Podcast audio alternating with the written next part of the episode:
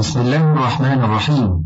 الوجه الأول يبدأ حالا وهذا هو الشريط الأول من كتاب شرح شذور الذهب في معرفة كلام العرب. مؤلف الكتاب ابن هشام الأنصاري المصري.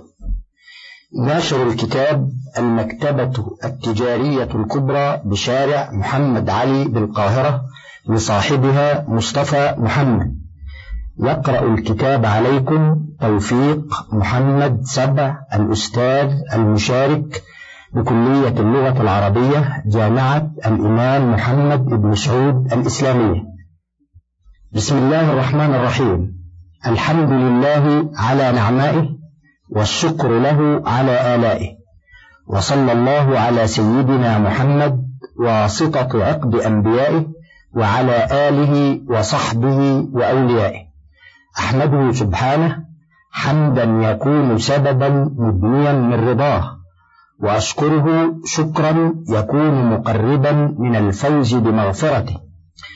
وبعد فهذا كتاب شذور الذهب في معرفة كلام العرب وشرحه وهما من تصانيف العلامة المحقق فخر العربية وحامل لواء علمائها أفضل من صنف من رجالات القرن الثامن الهجري في قواعد اللغة العربية والتطبيق عليها جمال الدين ابن هشام الأنصاري. وهذا الكتاب وشرحه صن كتابه قطر الندى وبل الصدى وشرحه. صنفهما ابن هشام للذين شدوا من علم العربية شيئا يكون كالمقدمة لقراءتهما. وكنا ندرسهما معا في الجامع الأزهر في فرقة دراسية واحدة وفي عام واحد. وكنا نستوعبهما قراءة ودرسا. ولم نجد في ذلك مشقة ولا عنة. وللكتابين في نفسي ذكريات لم يأتي عليها الزمان. فقد تلقيتهما معا على شيخ واحد وكان رحمه الله تعالى مثالا للجد والإخلاص في التحصيل والإفهام وبعث الهمة على الاقتداء به. فكان ذلك أحد البواعث على محبة الكتابين وتحصيلهما. ثم كان أشد البواعث إلى الكتابة عليهما وبعثهما. وقد كان مما جرى به القدر أن رأت مشيخة الجامع الأزهر في نظامها الجديد تدريس هذين الكتابين لفرقتين دراسيتين. فجعلت قطر الندى وشرحه للسنة الثالثة الابتدائية. وشذور الذهب وشرحه للسنة الرابعة الابتدائية. وقد قدمت لقراء العربية عامة ولأبنائي وإخواني من طلبة الأزهر وأساتذته شرحا سهل العبارة فائق التحقيق على شرح قطر الندى فكان لزاما علي أن أعززه بشرح على شذور الذهب ليكون له أخا يدانيه في السهولة والتحقيق ويقرب ما أغرب به ابن هشام مما أودعه فيه من عويص المسائل التي ترجع إلى الفقه في العربية والدقة في معرفة أسرارها. وقد سميت هذا الشرح منتهى الأرب بتحقيق شرح شذور الذهب راجيا أن يتطابق الاسم والمسمى. وأن يكون ما أودعته فيه من ذخائر العربية مقنعا لراغب البحث سادا لنهمة المولعين بالتفقه في الحقائق العلمية. فإن أكن قد أصبت الذي أردت فهذا توفيق الله تعالى وتيسيره. وإن تكن الأخرى فلا يكلف الله نفسا إلا وسعها. وبحسب خلوص النية لله ولرسوله. رب هب لي من لدنك رحمة إنك أنت الوهاب. كتبه المعتز بالله وحده أبو رجاء محمد محي الدين عبد الحميد. ترجمة ابن هشام صاحب كتاب شذور الذهب في معرفة كلام العرب وشرحه. هو الإمام الذي فاق أقرانه وشأى من تقدمه وأعيا من يأتي بعده الذي لا يشق غباره في سعة الاطلاع وحسن العبارة وجمال التعليم الصالح الورع أبو محمد عبد الله جمال الدين ابن يوسف ابن أحمد ابن عبد الله ابن هشام الأنصاري المصري. ولد في القاهرة في ذي القعدة عام ثمان وسبعمائة من الهجرة. ولزم الشهاب عبد اللطيف ابن المرحل وتلا على ابن السراج وسمع على أبي حيان ديوان زهير بن أبي سلمى المزني ولم يلازمه ولا قرأ عليه غيره.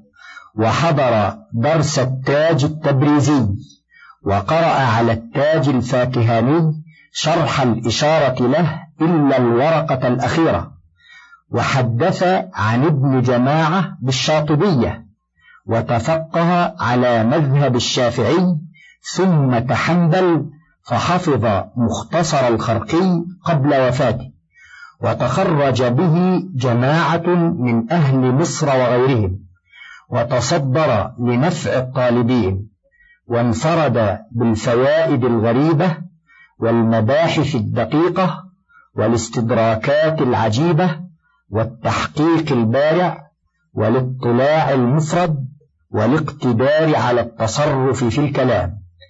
وكانت له ملكة يتمكن بها من التعبير عن مقصوده بما يريد مسهبا وموجزا.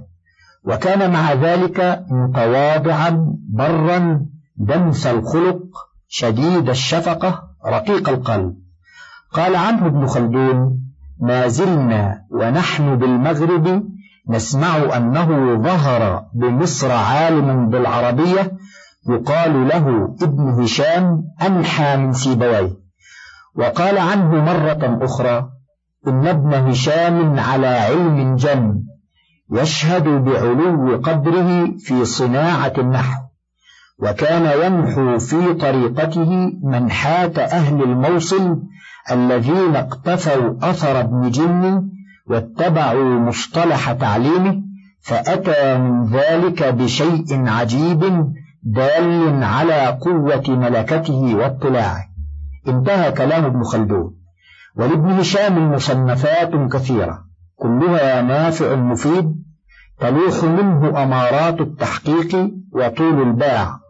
وتطالعك من روحه علائم الإخلاص والرغبة عن الشهرة وذيوع الصيت ونحن نذكر لك من ذلك ما اطلعنا عليه أو بلغنا علمه مرتبا على حروف المعجم. وندلك على مكان وجوده إن علمنا أنه موجود أو نذكر لك الذي حدث به إن لم نعلم وجوده. وهكذا. أولا الإعراب عن قواعد الإعراب طبع في الآستانة وفي مصر وشرحه الشيخ خالد الأزهري. ثانيا الألغاز وهو كتاب في مسائل نحوية صنفه لخزانة السلطان الملك الكامل. طبع في مصر وفي الآستانة.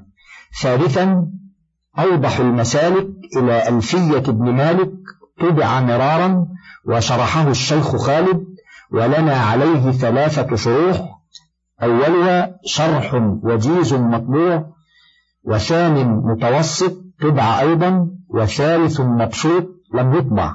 رابعا التذكرة. ذكره السيوطي وقال إنه كتاب في خمسة عشر مجلدا ولم نطلع على شيء منه.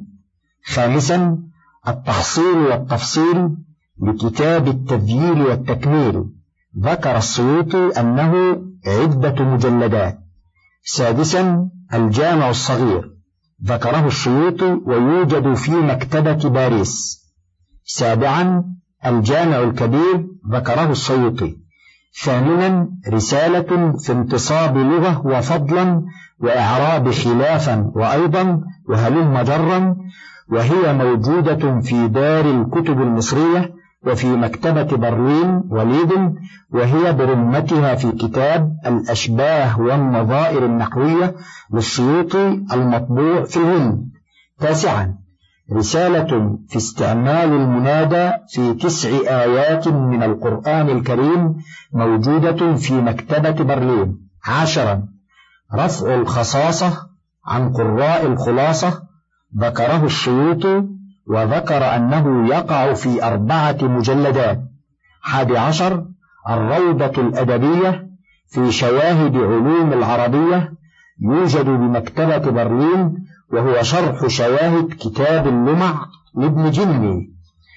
ثاني عشر شذور الذهب في معرفة كلام العرب طبع مرارا ولنا عليه شرح مطبوع.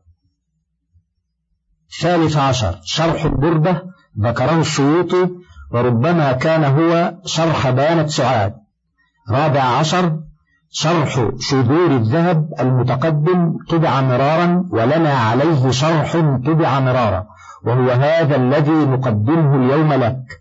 خامس عشر شرح الشواهد الصغرى ذكره السيوطي أيضا ولا ندري أهو كتاب الروضة السابق أم هو كتاب آخر. سادس عشر شرح الشواهد الكبرى. ذكره السيوطي أيضا ولا ندري حقيقة حاله. سابع عشر. شرح قصيدة بانت سعاد طبع مرارا. ثامن عشر. شرح القصيدة اللغزية في المسائل النحوية يوجد في مكتبة ليدن تاسع عشر. شرح قطر الندى وبل الصدى طبع مرارا ولنا عليه شرح طبع مرارا أيضا. عشرون. شرح اللمحة لأبي حيان ذكره السيوطي. واحد وعشرون. عمدة الطالب في تحقيق صرف ابن الحاجب ذكره السيوطي وذكر أنه في مجلدين. اثنان وعشرون. فوح الشذا في مسألة كذا وهو شرح لكتاب الشذا في مسألة كذا. تصنيف أبي حيان يوجد في ضمن كتاب الأشباه والنظائر النحوية للسيوطي ثالث وعشرون قطر الندى وبل الصدى طبع مرارا وهو متن الشرح السابق ذكره ولنا عليه شرح مطبوع. رابع وعشرون القواعد الصغرى ذكره السيوطي. خامس وعشرون القواعد الكبرى ذكره السيوطي. سادس وعشرون مختصر الانتصاف من الكشاف وهو اختصار لكتاب صنفه ابن المنير في الرد على آراء المعتزلة التي ذكرها الزمخشري في تفسير الكشاف واسم كتاب ابن المنير الانتصاف من الكشاف وكتاب ابن هشام يوجد في مكتبة برلين ومكتبة الأزهر سابع وعشرون المسائل السفرية في النحو ذكره السيوطي ثامن وعشرون مغني اللبيب عن كتب الأعاريب طبع في طهران والقاهرة مرارا وعليه شروح كثيرة منها عدد واف ولنا عليه شرح مبسوط نسأل الله أن يعين على طبعه. تاسع وعشرون موقد الأذهان وموقد الوسنان تعرض فيه لكثير من مشكلات النحو يوجد في دار الكتب المصرية ومكتبتي برلين وباريس وتوفي رحمه الله تعالى في ليلة الجمعة وقيل في ليلة الخميس الخامس من شهر ذي القعدة سنة إحدى وستين وسبعمائة من الهجرة سنة ستين وثلاثمائة وألف من الميلاد. وقد ذكر حاجي خليفة في غير موضع من كتابه كشف الظنون أنه توفي في عام اثنين وستين وسبعمائة من الهجرة وهو ما لم أجده لأحد سواه رضي الله تعالى عنه وأرضاه. مقدمة المؤلف بسم الله الرحمن الرحيم. قال الشيخ الإمام العالم العلامة العامل الجامع لأشتات الفضائل وحيد دهره وفريد عصره صدر المحققين وبركة المسلمين جمال الدين أبو محمد عبد الله ابن الشيخ جمال الدين يوسف ابن أحمد ابن عبد الله ابن هشام الأنصاري تغمده الله برحمته وأسكنه فسيح جنته. أول ما أقول إني أحمد الله العلي الأكرم الذي علم بالقلم. علم الإنسان ما لم يعلم ثم أتبع ذلك بالصلاة والتسليم على المرسل رحمة للعالمين وإماما للمتقين وقدوة للعاملين محمد النبي الأمي والرسول العربي وعلى آله الهادين وصحبه الرافعين لقواعد الدين. وبعد فهذا كتاب شرحت به مختصر مختصر المسمى بشذور الذهب في معرفة كلام العرب. تممت به شواهده وجمعت به شوارده ومكنت من اقتناص أوابده. قصدت فيه إلى إيضاح العبارة لا إلى إخفاء الإشارة. وعمدت فيه إلى لف المباني والأقسام لا إلى نشر القواعد والأحكام والتزمت فيه أنني كلما مررت ببيت من شواهد الأصل ذكرت إعرابه وكلما أتيت على لفظ مستغرب أردفته بما يزيل استغرابه وكلما أنهيت مسألة ختمتها بآية تتعلق بها من آية التنزيل وأتبعتها بما تحتاج إليه من إعراب وتفسير وتأويل. وقصدي بذلك تدريب الطالب وتعريفه السلوك إلى أمثال هذه المطالب. والله تعالى أسأل أن ينفعني وإياكم بذلك. إنه قريب مجيب وما توفيقي إلا بالله عليه توكلت وإليه أنيب. قلت الكلمة قول مفرد وأقول في الكلمة ثلاث لغات ولها معنيان أما لغاتها فكلمة على وزن نبقة وهي الفصحى ولغة أهل الحجاز وبها جاء التنزيل وجمعها كلم كنبق وكلمة على وزن سدرة وكلمة على وزن تمرة وهما لغة تميم وجمع الأولى كلم كسدر والثانية كلم كتمر. وكذلك كل ما كان على وزن فعل نحو كبد وكتف فإنه يجوز فيه اللغات الثلاث.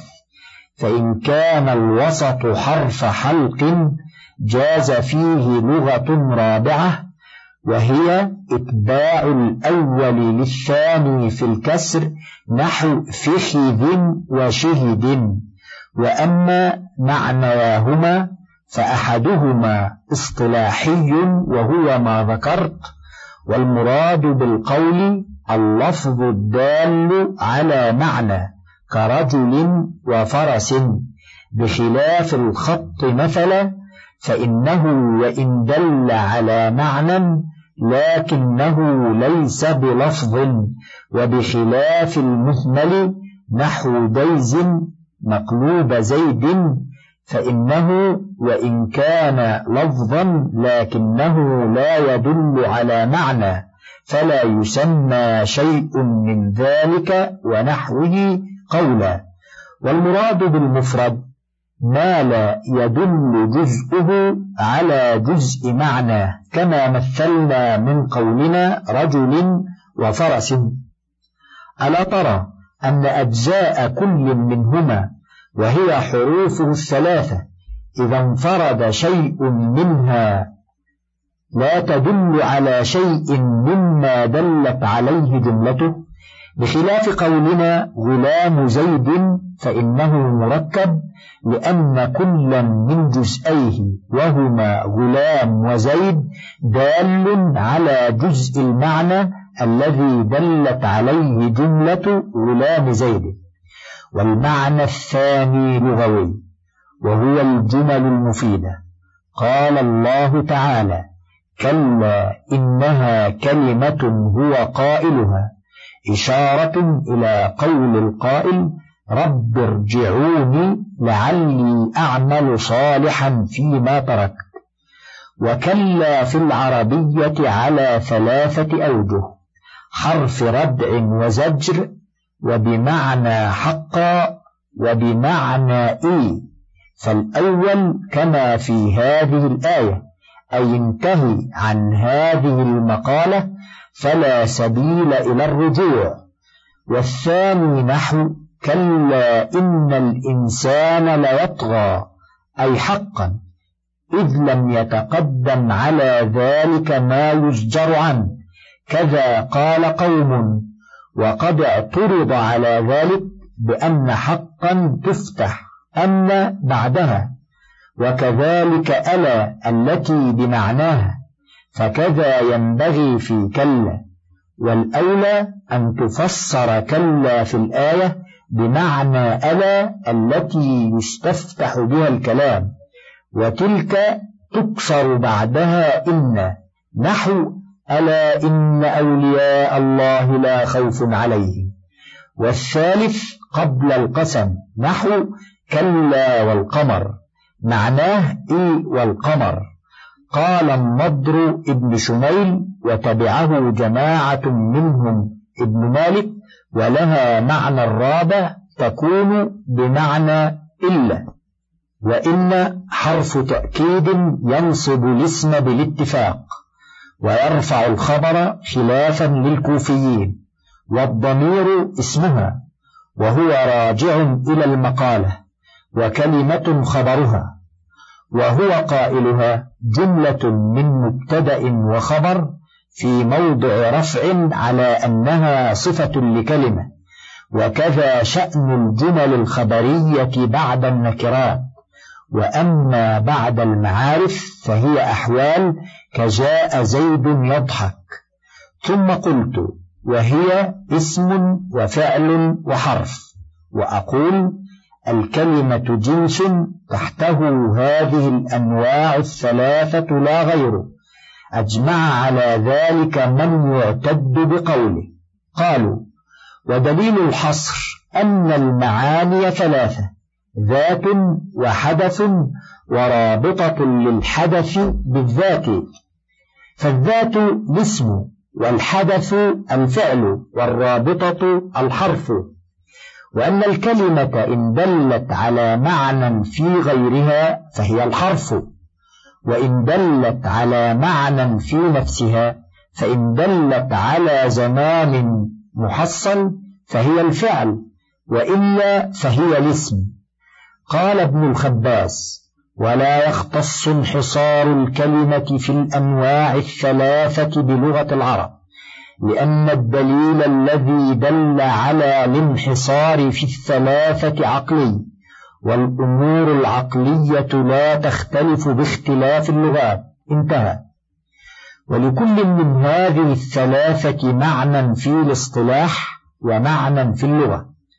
فالاسم في الاصطلاح ما دل على معنى في نفسه غير مقترن بأحد الأزمنة الثلاثة. وفي اللغة سمة الشيء أي علامته. وهو بهذا الاعتبار يشمل الكلمات الثلاث فإن كل منها علامة على معناه والفعل في الاصطلاح ما دل على معنى في نفسه مقترن بأحد الأزمنة الثلاثة وفي اللغة نفس الحدث الذي يحدثه الفاعل من قيام أو قعود أو نحوهما. والحرف في الاصطلاح ما دل على معنى في غيره. وفي اللغة طرف الشيء كحرف الجبل. وفي التنزيل ومن الناس من يعبد الله على حرف الآية أي على طرف وجانب من الدين أي لا يدخل فيه على ثبات وتمكن. فهو إن أصابه خير من صحة وكثرة مال ونحوهما اطمأن به. وإن أصابته فتنة أي شر من مرض أو فقر أو نحوهما انقلب على وجهه عنه.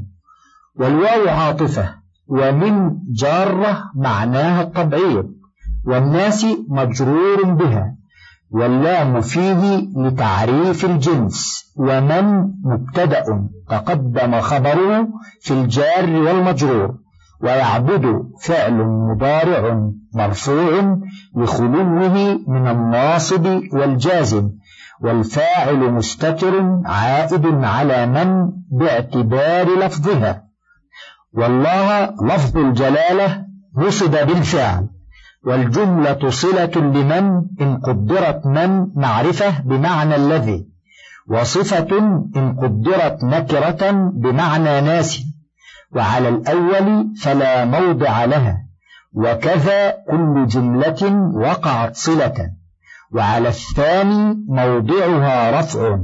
وكذا كل صفة فإنها تتبع موصوفها.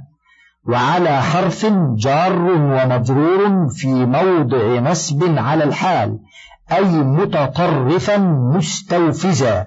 فإن الفاء عاطفة وإن حرف شرط أصابه فعل ماض في موضع جزم لأنه فعل الشر والهاء مفعول وخير فاعل واطمأن فعل ماض والفاعل مستتر وبه جار ومجرور متعلق باطمأن وقس على هذا بقية الآية. وفيها قراءة غريبة وهي خسر الدنيا والآخرة بخفض الآخرة وتوجيهها أن خسر ليس فعلا مبنيا على الفتح بل هو وصف معرب بمنزلة فهم وفطن وهو منصوب على الحال ونظيره قراءة الأعرج خاسر الدنيا والآخرة إلا أن هذا اسم فاعل فلا يلتبس بالفعل وذلك صفة مشبهة على وزن الفعل فيلتبس به. ثم قلت فالاسم ما يقبل ال أو النداء أو الإسناد إليه وأقول ذكرت للاسم ثلاث علامات يتميز بها عن قسيميه. إحداها ال وهذه العبارة أولى من عبارة من يقول الألف واللام لأنه لا يقال في هل الهاء واللام. ولا في بل الباء واللام. وذلك كالرجل والكتاب والدار. وقول أبي الطيب الخيل والليل والبيداء تعرفني والسيف والرمح والقرطاس والقلم. فهذه الكلمات السبع أسماء لدخول ال عليها. فإن قل فكيف دخلت على الفعل في قول الفرزدق ما أنت بالحكم الترضى حكومته ولا الأصيل ولا ذي الرأي والجدل. قلت ذلك ضرورة قبيحة. حتى قال الجرجاني ما معناه؟ إن استعمال مثل ذلك في النثر خطأ بإجماع أي أنه لا يقاس عليه. وأل في ذلك اسم موصول بمعنى الذي. الثانية النداء.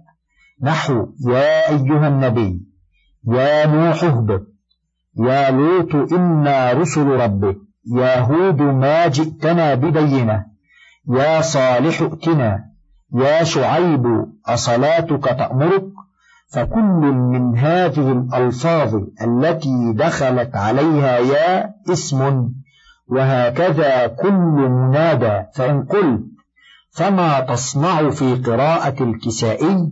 ألا يا أسجدوا لله فإنه يقف على ألا يا ويبتدئ باسجدوا بالأمر وقوله تعالى يا ليتنا نرد وقوله عليه الصلاة والسلام يا رب كاسية في الدنيا عارية يوم القيامة فدخل حرف النداء فيهن على ما ليس باسم.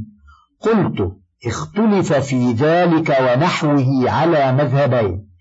أحدهما أن المنادى محذوف أي يا هؤلاء اسجدوا ويا قوم ليتنا نرد ويا قوم رب كاسية في الدنيا. والثاني أن يا فيهن للتنبيه لا للنداء. انتهى الوجه الأول.